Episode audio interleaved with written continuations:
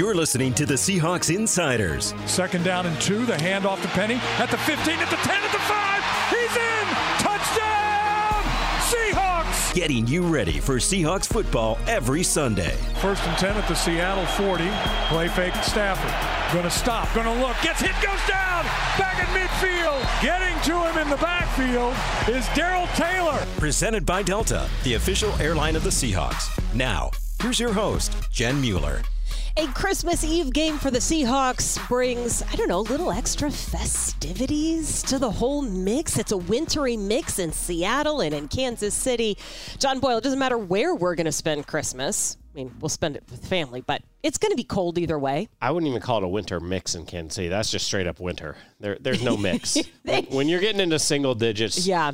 there's no ambiguity to it. It's just cold. Yeah, but you know what? It does help you stay in the Christmas spirit. I was telling you before we started that as a kid growing up in Houston, I always wanted to wear at least a sweatshirt on Christmas. Like, just pretend that it's cold weather. It never was. It was like 65 t shirt, shorts weather. So I should not complain at all that it is a low of zero on Saturday and a high of 17. I'm glad it's a noon kick, John. I'm glad I'm in the press box. You know, that's exactly right. Somebody asked me this week, though, if I would rather be anywhere else than on the sidelines. And I'm like, no, like even in these cold games, you're still right in the middle of it. And misery loves company. I mean, th- there are definitely some of us on the sidelines that just, you know, just embrace it There you go. and fight for space in front of the heaters. Okay, this is a big game for the Seahawks. We've been talking about that. It seems like every week, and it seems like every week for the last few weeks, there has been the sense of the team that it is still within their control to get to the playoffs. That is true, John. They are going to need some help, but it does put a lot of emphasis on this game. Yeah, I mean, unfortunately, the margin for error is a lot smaller than it was a few weeks ago. Where yes, there, you know, look, if you went out and get to ten wins, you're in pretty good shape to make the playoffs. If you start losing any more games, it gets tricky. You start putting yourself in a position of needing help from a lot of other teams. So yeah, this is, I mean, they're all big, but at this point in the season, if you're still trying to playoffs, every one of these games is massive. Before we look at the matchup against Kansas City specifically, what did we learn in that Thursday night game against the 49ers? I mean, my first thing I think is just we were reminded how darn good that 49ers defense is. Like, hats off to them. The Seahawks could have done some things better. You know, they had a really crucial, pretty crippling turnover that changed the whole tide of that game. But, hey, I mean, first and foremost, I think you got to give a lot of credit to that defense they built in San Francisco. And then, you know, also, I think that on a positive note, as much as maybe the final numbers don't show it, we saw some improvement from the Seahawks defense. It's a little skewed when you're, you know, you give up a huge run at the end of the game when you're crowding the line of scrimmage trying to to get that last stop you need. But uh, you know, overall, the defense did a lot of things better than it has in recent weeks, which you're going to need going against you know the number one offense in the NFL. Well, and they did show some resiliency too, because that first quarter skewed heavily in favor of the 49ers when you look at total offensive yards. To come back in the second quarter then and to not be behind the sticks on every series, that was a big thing too. But yeah, yeah, they did. I mean, they've they've been good at that all year, and Geno Smith's been really good at that all year. I mean, you look at his second half numbers in that game were really good going against you know what as we just talked about is probably the best defense in the NFL. So. You know, he and this team have shown to be resilient, but uh, now they need that resilience to start translating to wins in a hurry. Yeah, because as you mentioned, it is the best offense in the league that the Seahawks are going to face this week. They have got the uh, most points per game in the league, 29.6, and they are averaging 429 yards of total offense a game.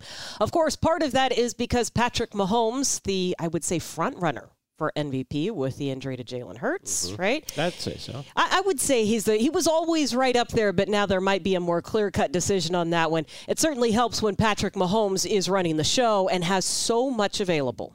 he can be messing with the, the rush over here, spin out, and, and know that the guy all the way down the field on the other side has a chance to get the ball, and, did, and, phew, the ball goes. Meaning that he has a feel for the entire field, and, and uh, everything is available to him because he's got a great arm, and his release is excellent too, and he can release you know, however he needs to. Um, that's not over, you know, over played, you know, when they talk about the different ways he can get rid of the football, it really does come into play for him. It really helps him uh, in the decision making that he can make because everything's available. He can be going this way and, and, put it back over there, throw it across his body, the no looks, and all that kind of fun stuff. Uh, but it's really his overall awareness. He's got amazing spatial awareness, and it it allows him to have everybody available. And so you can't rest. You may have a guy that slips and falls over here, and he's going that way, and, and that guy pops up, and bam, he'll find him. And uh, those those unique plays are available to him. I feel like that clip is a lot better with the visual of Pete moving his hands around. If he's over here and doing this, but yeah, I mean, that's you know we we saw it for years in Seattle. When you have a quarterback who can make things happen off script, it's really hard to defend, and nobody does it quite like Mahomes in terms of. I mean, you see the throws on the highlights darn near every week of just some absurd how did he do that play. Um, you know, that's why, as Pete Carroll talked about yesterday, John Schneider loved Patrick Mahomes because, you know, the arm talent's insane, but also the ability to just create and make things happen. So, yeah, he's uh, he's a very tough one to defend because it's unpred- It's not just that he's good; it's also unpredictable. But he's also consistent when he does that. He finished last week's game against Houston with 20 straight completions. And he completed 87% of his attempts. That is the highest completion percentage for any passer with at least 40 attempts in a game in league history. First of all, he threw the ball 40 times. Yeah.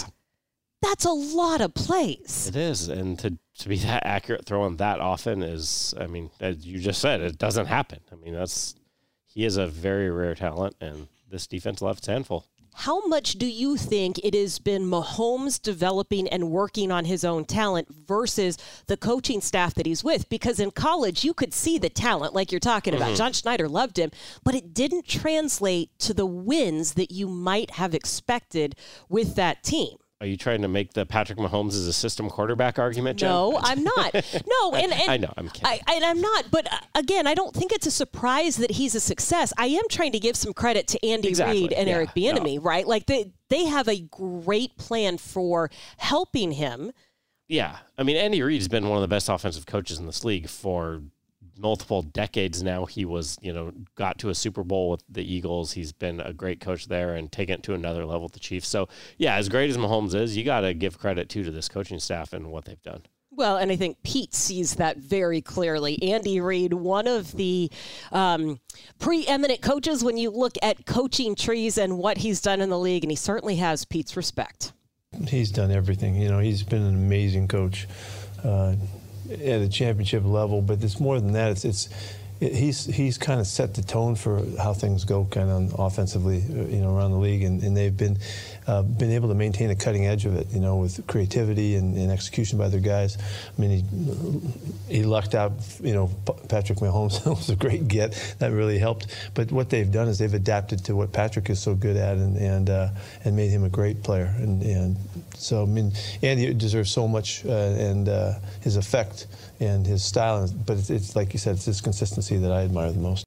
You know, I asked Pete Carroll about that because first and foremost, Pete Carroll loves the consistency. It's not just oh hey, go win a Super Bowl one year and then be four and twelve the next year. It's he was really admired. It's why he loved the, what those Bills teams did back in the '90s. Of even though they didn't win the Super Bowl, they won year after year after year. And I mean, you look at the track record in Kansas City. Andy Reid. I mean, he's won double-digit games every year, but one that he's been there, and they went nine and seven that year. So it's, I mean, basically a decade of being one of the best teams in the AFC. And I think this is what seven straight playoff bursts now for them. So you do that as a coach, you have Pete Carroll's admiration. Not just playoff berths, it's seven straight division titles. Yeah, and four straight times getting to the conference championship or deeper. Yeah. And I remember when he went to Kansas City after spending time in Philadelphia, and I thought, well, this is going to be weird seeing, you know, Andy Reid in Kansas City. I don't think I'm ever going to think of him as anything other than, mm-hmm. right, the Eagles coach. And then you think now, boy, I can't even remember him with the Eagles because he's been so good with the Chiefs. I almost said Royals. How about that as a wrong slip sport, between? Jen. Wrong sport. wrong. But you look, it is truly amazing that consistency. You look at the seven straight division titles. That ties the third longest streak in NFL history. Only three players have been on the team for all seven of those seasons. Not even Patrick Mahomes goes back that far. Alex Smith would have been one of those quarterbacks, but Travis Kelce is one of the three who has been part of all of it. I suppose that should not be a surprise because of what he has done and what he's meant to the current Chiefs offense. They're both great players and, and great uh, awareness players, and they just make things happen out of the norm. The normal stuff, they they're impeccable. That's the rhythm stuff in the zones, and they, he's all over the place, available to the quarterback. But it's the other stuff too, and the special plays, and it's something to watch. There's a play when Patrick gets messed up and he's spinning around and and uh, coming off the ball. Kelce gets knocked around. He goes to the ground, gets up, doesn't feel like he's in the play, like the, play's still going on, and then he takes off across the field, and Patrick hits him you know, down by the goal line. You know, it's just stuff to watch. Just unusual things happen when those guys play, and that's why they're so unique and special. He's got 12 touchdowns. He's got 80 something catches. You know, for, for a reason. Yeah, this is Kelce's seventh straight season with a thousand or more yards. As Pete Carroll said, 12 touchdowns, a career high. I mean, he's averaging double digit touchdowns the last three years. So it's, I mean, they've got a lot of weapons there, but it's going to start with him. And it's, you know, it, covering tight ends is tough. We always see it because they're so good at exploiting soft spots in defenses, finding holes in zones, and it can be maddening as a fan to watch. Where it's like, why is that guy's open all the time? And it's you know we we saw a tight end get the Seahawks a couple times last week, and Seahawks will need to play very well against Kelce to, to slow that offense down. He is one of the reasons that Kansas City is averaging 309 passing yards a game. What does that mean for the secondary, John? And when you talk about tight ends getting open last week, I do think that there was some self reflection from maybe some of the Seahawks corners and, and DBs on how to do it better. If I'm looking for a silver lining in this game, I know that it is going to be tough to catch or to contain all of the pass catchers. But maybe at this point in the year, there's been enough of an inventory of plays, mm-hmm. mistakes, corrections, things that they focused on that maybe this is actually happening at the right time and a yeah, good time. Yeah, I mean, uh, we can all look at that second touchdown that Kittle had where he got wide open, and you know that was Tariq Woolen. He's been really hard on himself, and you know he he's I'm sure vowing never to let that happen again. But it's you know it's it's a young guy mistake, as Clint Hurtt said. It's you know he's responsible for the deep third there. He caught he got caught watching a receiver on a little in breaking route and didn't see Kittle leak out there, and that was you know the big play. So you know, overall, I, I, like what we've seen from just about everybody in the secondary recently, coverage wise. Those guys are playing good football. So I do like their chances to be competitive against this offense. But it's just one of those you got to do right over and over again because we've seen it a few times this year. What gets us defense is you know they're not just getting consistently gashed play after play after play it's you do things right over and over and then just one big play kills you and that's i mean you look at how many of the 49ers yards came on like three or four plays in that game it was you know the two touchdowns to kittle their other tight end got wide open once down the sideline and then the one big run that was like half their offense so you just eliminate the mistakes that lead to those big plays and i think this defense can play really well well in I think you know, a lot of that is growing pains. And mm-hmm. I think some of that was to be expected and it doesn't feel good in the moment. We've said this before. Yeah. But it is all part of the process. Yeah. I mean, you're not just the young guys out there, but also the defense is new. So even for the guys who are more veteran guys who have been here, a lot of what they're doing this year is different than what they've done in the past. So they're, you know, you don't want any growing pains. You want to be perfect every time, but unfortunately that can happen sometimes. Yeah. And you know what? Kansas City opens the door. We are going to get to Tyler Lockett and what the offense needs to do, mm-hmm. but Kansas City opens the door to let teams hang around because if you watched any of that game against the Texans last week, which just felt weird and disjointed, it is certainly deceiving the fact that it goes to overtime and that Houston had a chance to win before Kansas City pulled it out. But Kansas City makes mistakes. Yeah, I mean they they're probably their biggest flaw uh, for a team that's so good. Their biggest flaw has been turning the ball over this year. They've they've done it pretty consistently all year, and especially of late. The the biggest reason the Texans were in that game is they turned two short fields off turnovers into touchdowns, and Chiefs have turned over eight times in the last four games. Seahawks have you know they've been good at taking the ball away most of the year. They've they're on a little dry spell here the last couple weeks, but that you know if they're going to win this game, a great way to do it would be to get back on top of the turnover battle. Well, and Pete talked about that is that this week more than any other week, you are going to have to be on your P's and Q's and be fundamentally sound. We've got to play really sharp football across the board. We've got to take advantage of all of the opportunities that get there. We've got to catch the interceptions. We got to we got to stay on sides. We got to not give them things. We got to make them have to work uh, and play a championship style game. If we can do that, then then we're now we're getting to where we're at our capabilities. Other than that, we, we, have come up short. We've keep, you know, we keep knocking our head against the wall with a play here, a play there, and we haven't gotten rid of all of the stuff that, that would allow you to play a great championship style game. And so it's clean, sharp, focused, disciplined, uh, and, and, and the precision has to be there. And particularly in this game, this is a freaking great game for us because if we don't play like that, they beat you you, know he means business when he's tapping on that yeah. podium to emphasize each point. It. You can hear it. Yeah, I mean, I, you know, he didn't specifically call it one play, but I'm sure as he's saying that, he's thinking of that fumble in the second quarter last week where you're right in that game. It's 7 3. You know it's going to be a defensive battle against that team. And you had just driven down the field and scored a field goal your last possession. You're starting to feel better. And it's late in the half. You got a chance to take the lead or make it a one score game. Boom, fumble. They return it to the six yard line. Quick touchdown. It's 14 3. And that's I mean, not that you don't still have a chance to get back in the game, but that makes it such an uphill battle against a team like that. And this is the same kind of challenge. You're facing a great team at home. If you give them opportunities like that, if you're not, you know, avoiding the costly mistakes, it's going to be real tough to win. Well, and I'm not saying that any Seahawk held their he- hung their head after that play, but it has been week after week where these turnovers, and I wouldn't say there's ever a good turnover, but they have been critical. They've yeah. been in the red zone. They have killed so much momentum when the Seahawks had driven most of the length of the field. You have to wonder whether guys start thinking, "Oh no, not this again."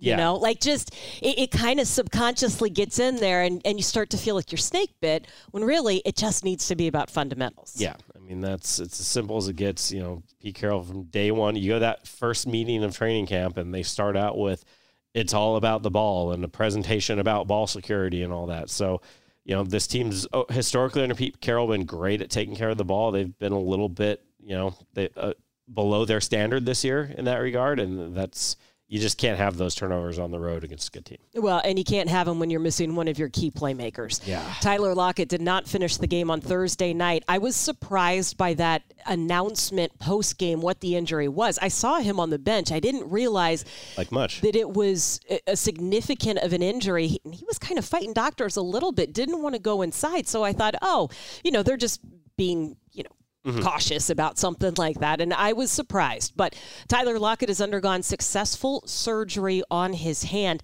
Timeline could actually be pretty favorable for the Seahawks, but that doesn't make it easy this week. Yeah, I mean the good news is this is not a long-term injury. There's a chance he even gets back for the Week 17 game against the Jets.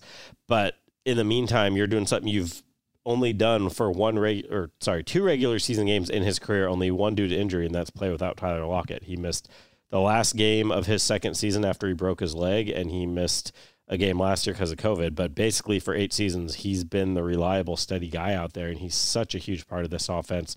You know, the guy you know you can trust on third down in those big situations. So, as Pete Carroll said, it's it's not like okay now Marquise Goodwin go be Tyler Lockett. You can't ask one guy; he's just too special a player. But it's going to be a group effort of other receivers, tight ends. You, you know, hopefully you can run the ball better. Like you need everybody to pick up their game to make up for that absence. Tyler Lockett is the Seahawks' leading receiver both by yards and by receiving touchdowns. The thing that does not show up in those numbers is how many clutch catches, how many times he is right at the sticks, how yeah. many times he gets you, whether it's the toe tap for the touchdown or just the necessary yards. Such a savvy player.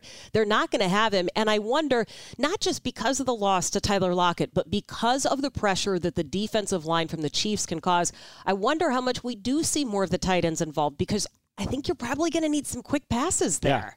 Yeah. yeah, I mean we we've seen it throughout the year. A lot of times when they need that quick passing game, it's you know that quick hitter over the middle to Will Dissly or roll Geno out and hit one of the tight ends out in the flat. And yeah, I think, you know, again, it's you can't ask one receiver just step in and take over his production. So I could definitely see this being a good day to get the tight ends involved. I've been reading some stuff coming out of Kansas City. Apparently, the illness that has hit various teams, including the Seahawks, yeah. is now going through the defensive line room for the Chiefs. So we'll see what that means. We do know that Chris Jones played a season low 40 defensive snaps against the Texans. He did not record a stat, but overall, he's the guy. And you recognize the name Carlos Dunlap and Frank Clark from their time in Seattle. But, John, according to the numbers, and I don't know how they determine this, Chris Jones has more pass rushing wins than any other defensive player in the league. I mean, it doesn't surprise me. He's just a, a force in the middle of that defensive line, and uh, you know we've seen it year after year. It's a it's really hard to find those super disruptive interior line guys. They're they're a rare breed, but when you have them, man, I mean, they can just wreck an offense for you. And you know, they if they're collapsing the pocket, they're getting to the quarterback, all those things. So you know, as much as those edge rushers are familiar to Seahawks fans and they're good players, I, I think your first concern has to be how your interior line holds up to that. 11 sacks. That is tied for the seventh most in the league. We are going to get to special teams in just a second, but first, let's get a word from our presenting sponsor. The best stories aren't the ones you're told, they're the ones you live. Meeting people in person, facing challenges face to face, getting out of your hometown and your comfort zone. Delta knows how important it is to see a different point of view from a different point of view. So, for those who want their own story to tell, Delta Airlines has a world full of places to start. Delta, the official airline of the Seahawks. True or false, John, you will venture out into potentially zero degree weather to have barbecue in Kansas City. Man, that's a tough choice. Like, really, it's an per- Uber, John. I know, but I like when I'm in the city, I like to walk, and you know, I, Well, you're welcome. far- I got to find out what the farthest barbecue, quality barbecue option is. But yeah, I, I could take an Uber some barbecue. This, you kind of, kind of got to try it while you're there, right? kind of got to, Yeah. right? It's been a while since I've been to Kansas City, but that's what I do remember last time was really good barbecue love- dinner. I do love Kansas City. You know, Kansas City is the city of fountains. Did you know that? I did not, Yeah, there's a lot of fountains around. including at their baseball stadium. yeah, I'm very curious to see what happens when the weather is Hopefully so they cold. turn 'em off. Did It they drain dangerous. them? Like I, they Yeah. must have. They must take care of them better than I take care of things at home. Yeah, we mentioned it is going to be a cold one for the Seahawks. How many players come out shirtless for warm-ups? I mean, DK said he might do it. there's it. no I, way. I just I've never understood the way. wisdom of that. But yeah, I mean, as Pete Carroll brought up in his press conference, Bud Grant in his 80s at the time, I think, was he even maybe in his 90s by then, He but in his ah, 80s, came out for the pregame coin toss, negative six degrees in a polo shirt, no sleeves. So, you know, I guess if Bud Grant can do it, a few players can do it. But you know, it's I guess it's a, a fun way to experience the cold full on. But yeah, I, Is it fun? fun is you know up for interpretation but uh, I, you're talking to the guy who's going to be like in a sweater in a press box so Yeah. i'm i'm Meanwhile, really my entire suitcase is winter gear going to look like I'm hitting the ski slopes. Um, when we talk about weather and this team, this is why we save special teams for now. All the position players are like, yeah, it's the ball's going to be a little harder, you know, just physically when it's that cold outside. They don't anticipate it's going to affect them a whole lot, but it does absolutely affect special teams because I would not actually want to kick a football in this weather. sounds painful But what we have seen, John, is that this special teams unit is really, really good consistently all year, but now they're at the top of the rankings. Well, we have really good skill guys, and you know, kicking the ball. And that's that's you know, the kicker and the punter are fantastic, and, and they can do everything that anybody can do. But that's just that's the highlight of it, you know. And uh, what it is is the core the core group that uh, Tracy and, and uh, Larry Izzo put together out there. They've got a really good complementary group of guys that play, led by Bellore, um, but Cody and, and Tanner and uh, now Johnny Rhattigan's back out there doing stuff, and uh, you know, all of the guys that have contributed. We have really good perimeter play gunners and, and, and hold up guys. We rarely, you know, have big, big, big errors and penalties are not a big factor for us. We're really good at that. So um, it's just, a, it's a complete group. Yeah the the rankings you referred to the football outsiders does their dvoa which tries to kind of measure everything a team's doing play after play. So it's it's a pretty thorough ranking. The seahawks did move to number one special teams. It has been you know it, it's most obvious to notice kicker and punter and they've been really good. You know we'll find out pro bowl teams later today but both of those guys are are deserving. But it's you know the coverage teams have been really good. The blocking we've seen the kick return game with godwin igwe Igwebuike with Godwin Igwebuike getting some big returns the last few weeks and or last two weeks, excuse me. And uh, it's to me what's most impressive about this is the turn they made from early in the season when they were playing well overall, but were just having some pretty catastrophic mistakes. I mean, we've talked about it earlier in the year. It was, I think, it was like four games early on where they either gave up a score or set up a score with a mistake on special teams. So once they clean that up, that's been a huge strength of this team once again. That's just been a really good unit under Larry Izzo. Yeah, it's uh, it is often underrated, but those guys have been doing a heck of a job. Jason Myers with six field goals of 50 plus yards. That ties Hausch money, Stephen Hauschka, for the most in franchise history in a single season. I don't think we're looking for him to break that record this week. That would Yeah, be that'd be a tough ask. That would be a tough ask. Let's not. Kick this, kick this frozen rock 50 yards. Ow! It just makes my feet hurt thinking Yeah. about it. Oh gosh. Well, that's what they. That's why they do what they do, and why we do this. And the final thing we need to do: get two things that you need to see for a Seahawks win. What you got? I feel like I've been harping on turnovers every week, uh-huh. but until it gets right, I'm going to bring it up. Uh-huh. And it, I'm not even going to ask for my usual no turnovers. That would be great, but just win the turnover battle. If if you give mm. one up and get two or three back, fine with me. But I want to see, you know, again, this is a Chiefs offense that, for as good as they are, has been prone to giving it up a little bit. So get back to taking the ball away, win the turnover battle. And then I want to see some semblance of a good run game out of the Seahawks. It doesn't need to just be dominant, but get back to, you know, getting over 100 rushing yards, taking some pressure off the passing game, especially if the wind picks up and it's really cold and hard to throw the ball.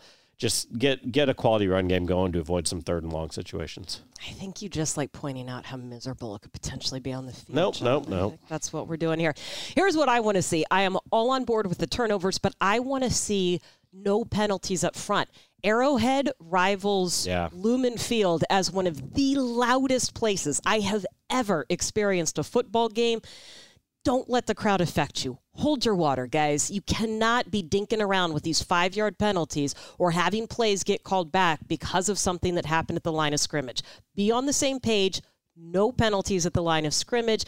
And let's keep Geno clean this week. Just Yeah. give him a little bit of time. I know that that is a tough ask for those guys that have played so many snaps, but he's been hit an awful lot the last few weeks. I, I'm mm-hmm. not going to put a number on it. Just keep him clean. Give him just a little time for those short passes. I, I'm sorry, Jen. Should my key to the game have been, you know, someone make sure they bring Jen a hot beverage Oh, at- at yes. every quarter?